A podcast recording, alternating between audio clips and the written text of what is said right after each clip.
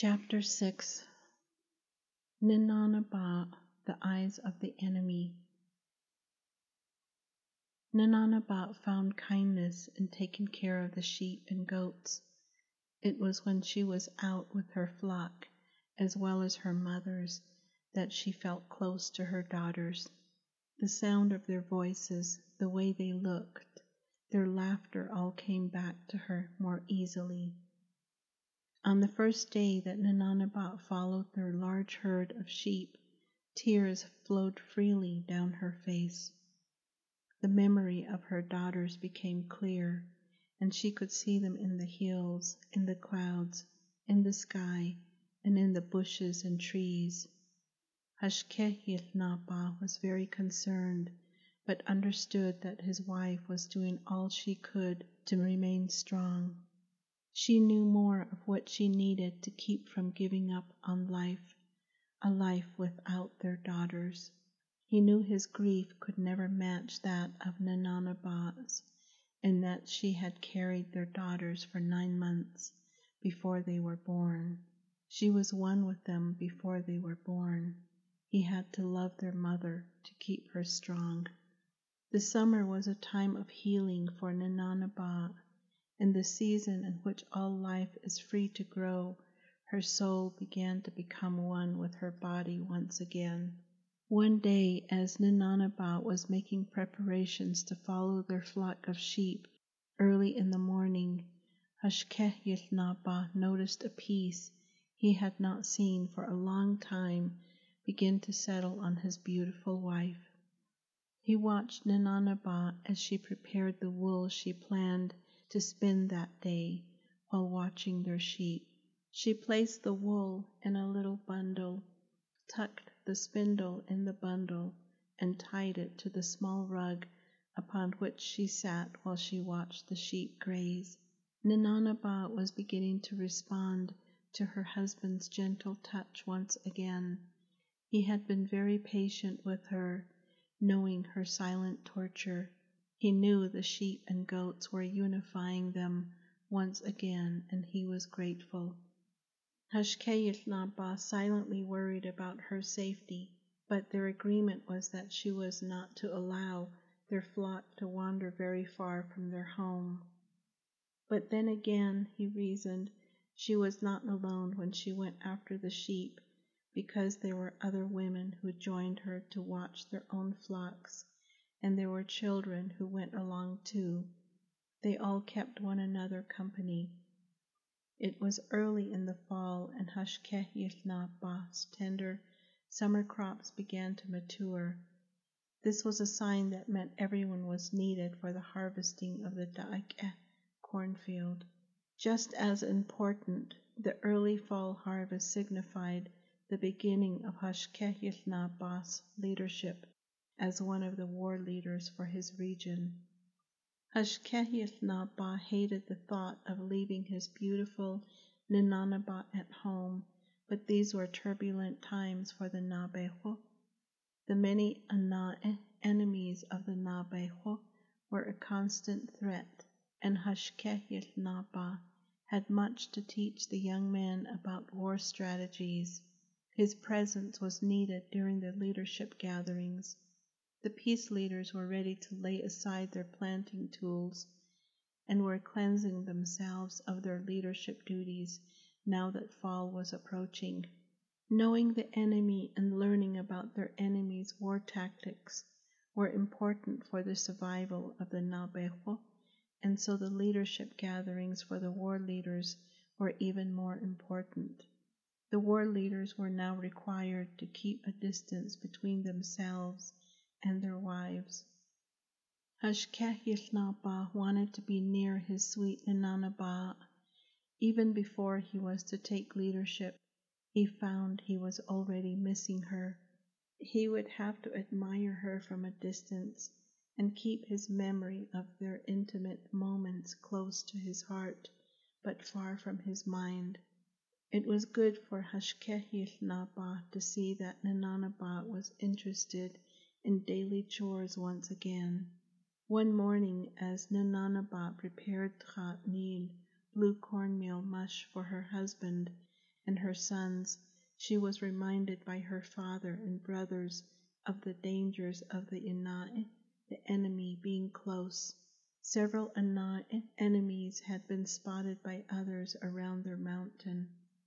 Ninanabat's mind raced back to the morning she told her children she would tie their hair tighter than usual to remind them that they needed to be more cautious because of the presence of the enemy, and yet that was the day her daughters were kidnapped. Ninanabat remembered the entire day vividly. Ninanabat jerked her mind back to the present. As she brushed her hair, she saw the faces of her young daughters in her mind. Without thinking, she placed one end of her tzitloth hair tie in her mouth. Gritting her teeth, she tightly wound the other end of her tzitloth around her gently folded hair and tied her hair up in a tziyel traditional bun, making it tighter than usual. Her scalp hurt from her hair being tied so tightly, but Ninanabat did not want to take any chances.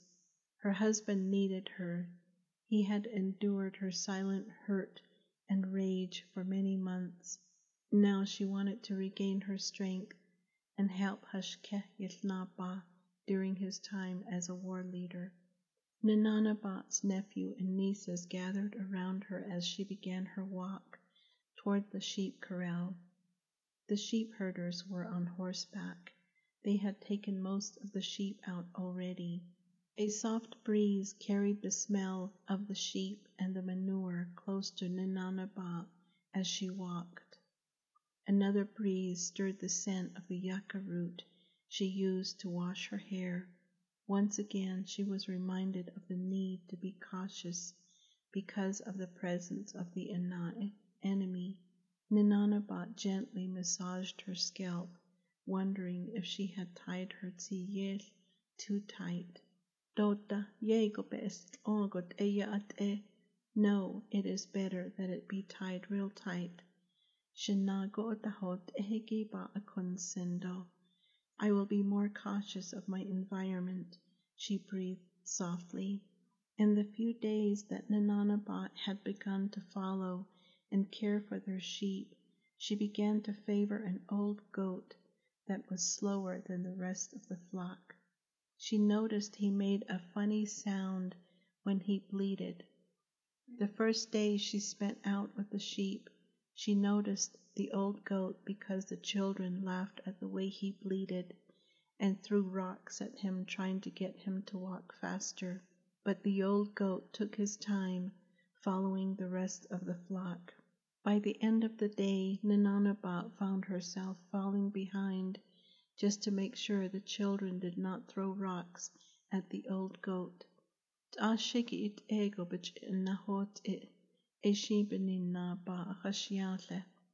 I take care of him because he is imperfect, the way my world is imperfect, she thought as she slowed down for the old goat, who was trying to keep up with the rest of the herd.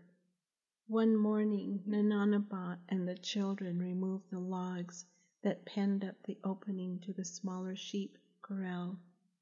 She looked for the old goat. For his safety, she made sure he was kept separate from the rest of the herd, so she kept him with the young lambs and kid goats in the smaller corral. Her goat found her. He brushed up against her as if he was greeting her and slowly followed the rest of the flock out of the corral. The sheep and goats seemed happy to be free to roam as they stretched their hind legs by kicking them up into the air as they headed for the hill. The old goat slowly followed, making his funny bleating sound. Ninanabat thought about the reason the old goat had made such an impression on her. Dit is a Rashid ego nile edat na ba Maybe it is because this old goat does not bleat the way the other goats do that I take care of him, she wondered as the old goat wandered from one sagebrush plant to another and nibbled. When he bleated, it sounded like a person saying, hey, hey, hey, instead of meh, meh, meh. Further, when he bleated, he sounded as if he was out of breath. Ninanabat allowed her thoughts to visit the first day she followed the sheep to the watering hole once again. When she heard the old goat bleat for the first time, she giggled, and then her giggling turned to laughter. By the end of the day, the goat had a name, Ch'ehn'ditahesanet, the old one who would fall behind, became his name. Every day since then the old goat would bleat to make his presence known. Ninanabat kept a watchful eye on him because he fell behind so often and she did not want him mistreated by the children. One day Ninanabat and the women decided to take their herd toward the eastern direction the direction Ninanabat avoided. It was the same direction she saw her children take the sheep when her daughters were kidnapped. It had not been raining much, and so the vegetation close to their home was picked over by the herd, so they decided to go as far as the next nearest hill. Ninanabat could hear her nephews and nieces' voices as they followed her. She told them to stay close to her and the herd while they were out this far, and for the time being they did. Ninanabat settled under a tree after the flock had filled themselves on the fresh sagebrush leaves. They were now resting under the shade of the trees. She took out her bundle of wool once she made sure the children were safe and began to spin the newly carded wool. She hummed the song she used to hear as a child when the Naabeehó women spun wool. Enjoyment of the memories of her childhood and that of her children came to an abrupt halt when Ninanabat realized she could not hear the voices of the children or the women. Panicking, she jumped up, ran out from under the tree, and saw the children playing below. The women had taken their flock to a nearby hill. Ninanabat whistled to the children and to the herd and saw only a few sheep raise their heads toward her call. Again she whistled, and the sheep began to walk toward her. When the children noticed the movement of the herd, they too began walking toward her.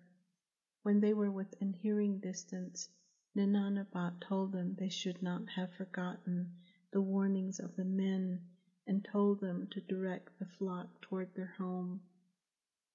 She looked for the sheep herders. They were looking for sheep that may have wandered away from the herd. The children ran ahead of the herd to keep them together. As Ninanabat began to follow the herd, she remembered her favorite old goat, Ch'ehn'ditahesanet. Just as Ninanabat turned back to look for him, she saw a shadow from the corner of her eye.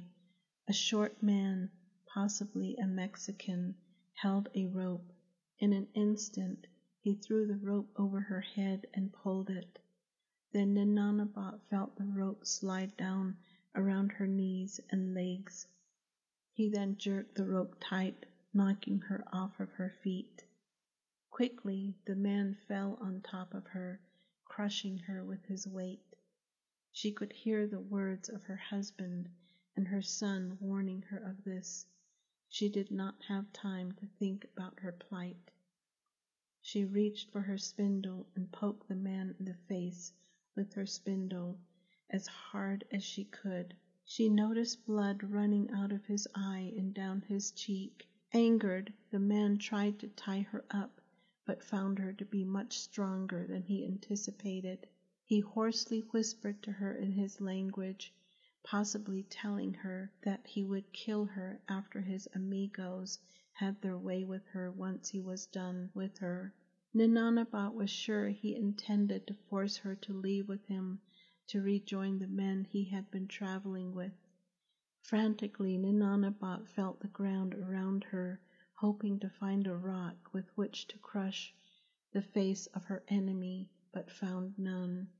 Instead, in fury, she grabbed some sand, pebbles, dried juniper berries, anything she could get her hands on, and threw them in her attacker's face. But most of what she threw in his face came back down to rain on her own face. Her attacker half laughed and half grunted at her in anger. His strength seemed to rise with her resistance. She tried kicking at him, but the rope held her legs tight. The man loosened the rope with one hand and then yanked at it. Pain shot up her leg as the rope burned the delicate skin behind her knees. With her knees tied together, Ninanabat used both knees to cause her attacker to lose his balance but the action caused her bil'e rug dress to rise up on her legs, uncovering skin no other man had seen but her husband. She then reminded herself of her daughters, and the thought of her daughters seemed to increase her strength. The man pushed up on her dress with one hand and began to settle on her. With the other hand he loosened the long belt that held up his pants. Once again Ninanabat frantically reached up around her head to find anything she could get her fingers around to throw at her attacker, but all she could feel was sand and small pebbles and juniper berries. Ninanabat was surprised she had this much fight in her. As the stranger fought with Ninanabat, he fumbled with his belt to fully loosen his pants, exposing his front as he held her down. He then tried pushing her knees apart with his own legs, but her legs were held tight by the rope. Ninanabat found her kensai moccasins with leggings rather heavy and cumbersome, and tried to kick her attacker off, but he was too high on her thighs. Pushing herself away from him, she found herself even more incapacitated when her tsiye hair bun became caught on a bush. She tried turning her head, but her hair only became more entangled. Ninanabat could not believe the sagebrush had become an ally of her enemy. She felt betrayed by her environment and became angrier and began to throw more sand in the man's face, but once again most of it came raining back down on her face. It would be so easy to scream, but she did not want her nephews and nieces to remember her this way. And besides, her daughters probably did not have time to scream, and so she fought her enemy in silence. Ninanabat felt the rope become loose. She became nauseated when she felt her attacker's hairy legs against hers as he began to lower himself so he could force his way into her. Just when the stranger was about to get the best of Ninanabat and have his way with her, she heard someone hoarsely say, Hey, hey, hey. Her attacker grunted, looked around, and began to quickly back off of her while his lower body held her down by his weight. He quickly looked around but saw no one. Once again he threw himself down on her, determined to have his way with her. Again they heard someone say, Hey, hey, hey. Ninanabat saw the man turn away from her, and as he did, she found her spindle, then grabbed it and jabbed the long end of her spindle into her attacker's ear. Her attacker looked at her in disbelief, looked toward the sky, then awkwardly tumbled off of her. With the long end of the spindle deep in his ear, her attacker grasped at the air in confusion as dust rose around him. Ninanabat frantically tore at the bush that held her hair, pulling the bush out by its root. Petrified and with her legs exposed, Ninanabat looked around and saw no one but her old goat.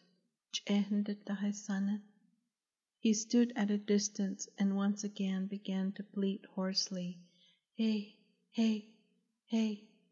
Her attacker tried standing up from his kneeling position, then clumsily pointed at the goat in disbelief and fell over with a loud thud.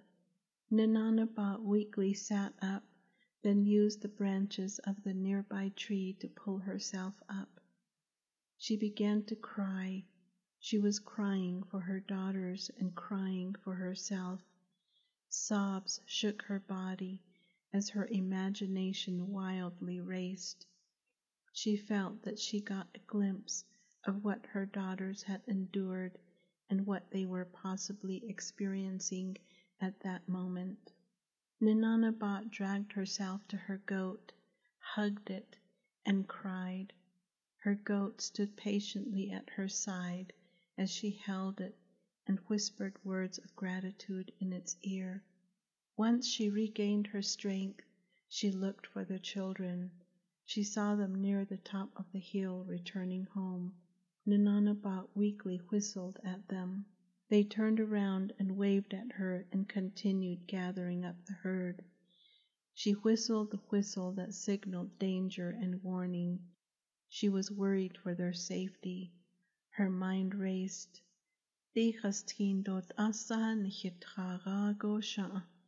What if this man is not alone? They travel in large groups.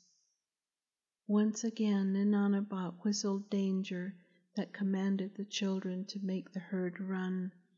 The children looked in her direction, questioning her command. They had been told many times not to make the sheep run after they had had a full day of eating and drinking water.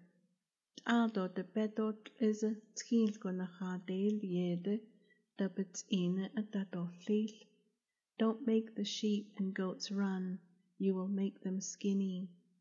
Atsipa den go tatohlil, wanasit and etan lido. There will be no meat left on their bones, the children had been told many times, but they knew Ninanaba was always good to them, and they obeyed her as they hurried the herd up and over the hill. Ninanaba suddenly became very weak. Her dress was so heavy. Her moccasins and leggings were very heavy. Even her hair felt heavy as her hair bun fell loose to one side. Her emotions resulting from her experience came in waves. She wanted so desperately to be in the safety of her hogan. She looked up and saw the hill that rose slightly which to Ninanabat stood as tall as a mountain, separating her from her home. Ninanabat's heart sank, and she felt faint when she heard the sound of many horses running. She could not see them, but the sound of the pounding hoofs was becoming louder, signifying they were running in her direction. She looked behind her and saw the body of the strange man with her spindle sticking out of his ear. Blood was running out of his ear and his nose. Behind him was the stout tree, surrounded by many bushes. There was nowhere to hide except under the tree. Ninanabat grabbed her goat by the horns and began to quickly push him toward the tree, forcing her to run. She could not believe he saved her life with his funny bleat. She wanted him to be quiet now. She could not allow the enemy to take her after all she had just been through. Shaking and weak, Ninanabat crawled under the lowest branch and wrestled the goat onto its side by grabbing and hanging onto his horns. Sensing danger, her goat lay quietly beside her. The rider stopped near her attacker's body. She heard footsteps coming closer. Ninanabat heard the most beautiful sound she had ever heard. Her sons were yelling at the other riders, telling them of the fate of the stranger. Wildly, they began looking for their mother. They followed her tracks and found her crouched under the tree, petrified and unable to move. Slowly and gently they helped their mother crawl out from under the tree. The goat was also pulled out from under the tree. The wild look in Ninanabot's eyes warned her sons not to question her. Her oldest son jumped back on his horse and rode bareback up the hill, making shrill noises as he rode. Her youngest son steadied his mother as he hugged her tightly. Shema, my mother, Shema, was all she heard. In her weak state, Ninanabot leaned on her son for strength. Her fingers gripped his leather shirt and held part of his skin in her grip. He winced, but did not complain. He was so glad his mother was alive. He could hardly bear the thought of having to tell his father about what had happened to their mother. Realizing his mother was very weak, her son lovingly and gently picked up Ninanabot and carried her up the hill as one of the other riders placed the old goat on his horse. The rest of the riders followed Ninanabot and her son to ensure their safety. One rider returned to gather the bundle of wool Ninanabot had been spinning. Reverently he carried it while he led the horses up the hill. Once home, Ninanabot ran straight for her mother's hogan and threw herself into her mother's arms and stayed there, quietly crying for the remainder of the day.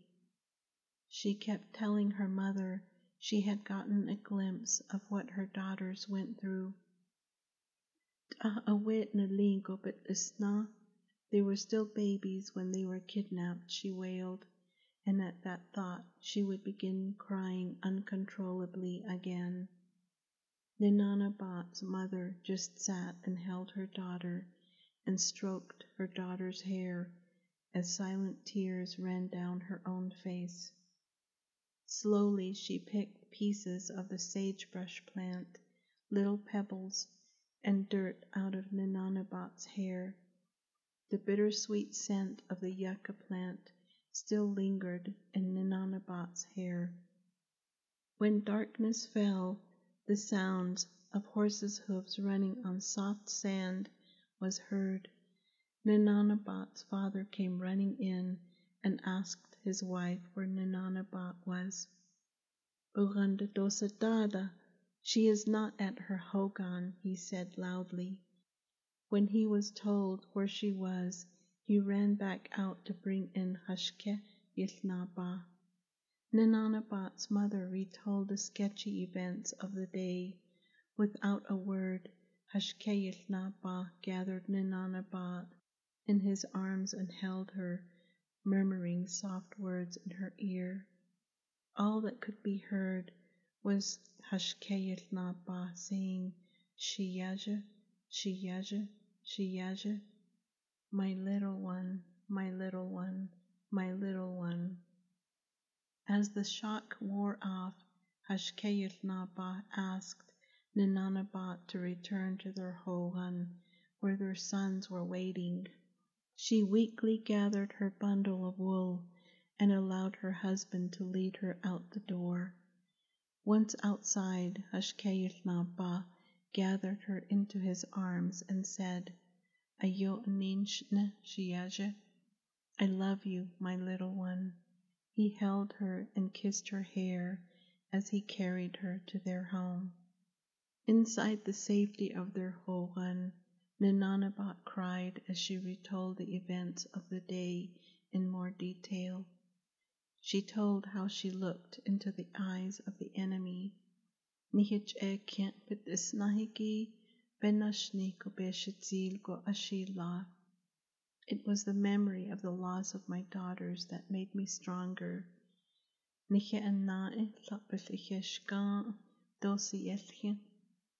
fought with the enemy and killed one of the enemy, she said in between sobs. Hashké Yił Naabaah vowed never to leave her alone again. that they had to hire some young men to watch over her and her brothers' wives and children. Ninanabat's mother came in with pots containing herbs soaking in warm water.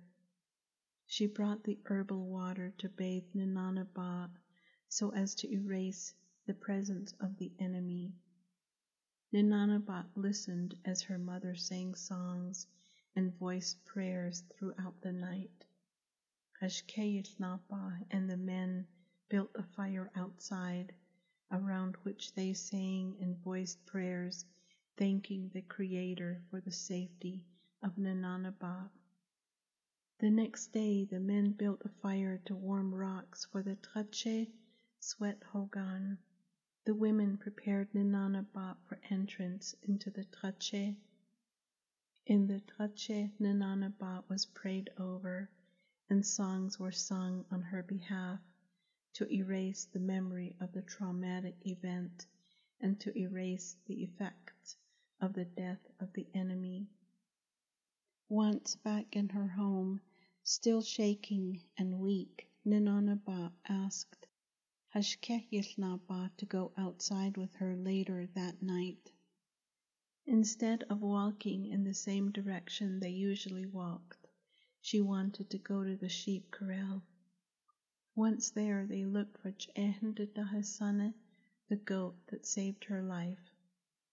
The sheep and goats began to stir and bleat loudly, for this was an unusual visit. As the sheep and goats walked around in circles, Ninanabat spotted the goat. She called to him, and he began to inch his way over to her along with the rest of the herd. They could clearly hear him bleating his hey, hey, hey bleat as he came closer to be near them. Hashké Yił Naabaah laughed at the sound the goat made. He patted the goat on the head as a way of saying Ahehat, thank you. Once again he silently vowed not to take his wife for granted. He loved her and he admired her for her strength. He also silently vowed to continue to look for their daughters so they could see them once again. After having attended their first leadership gathering of the season, Hashké Yił Naabaah invited two young families and several strong warriors to join his family to watch over his wife and mother-in-law and to care for the livestock.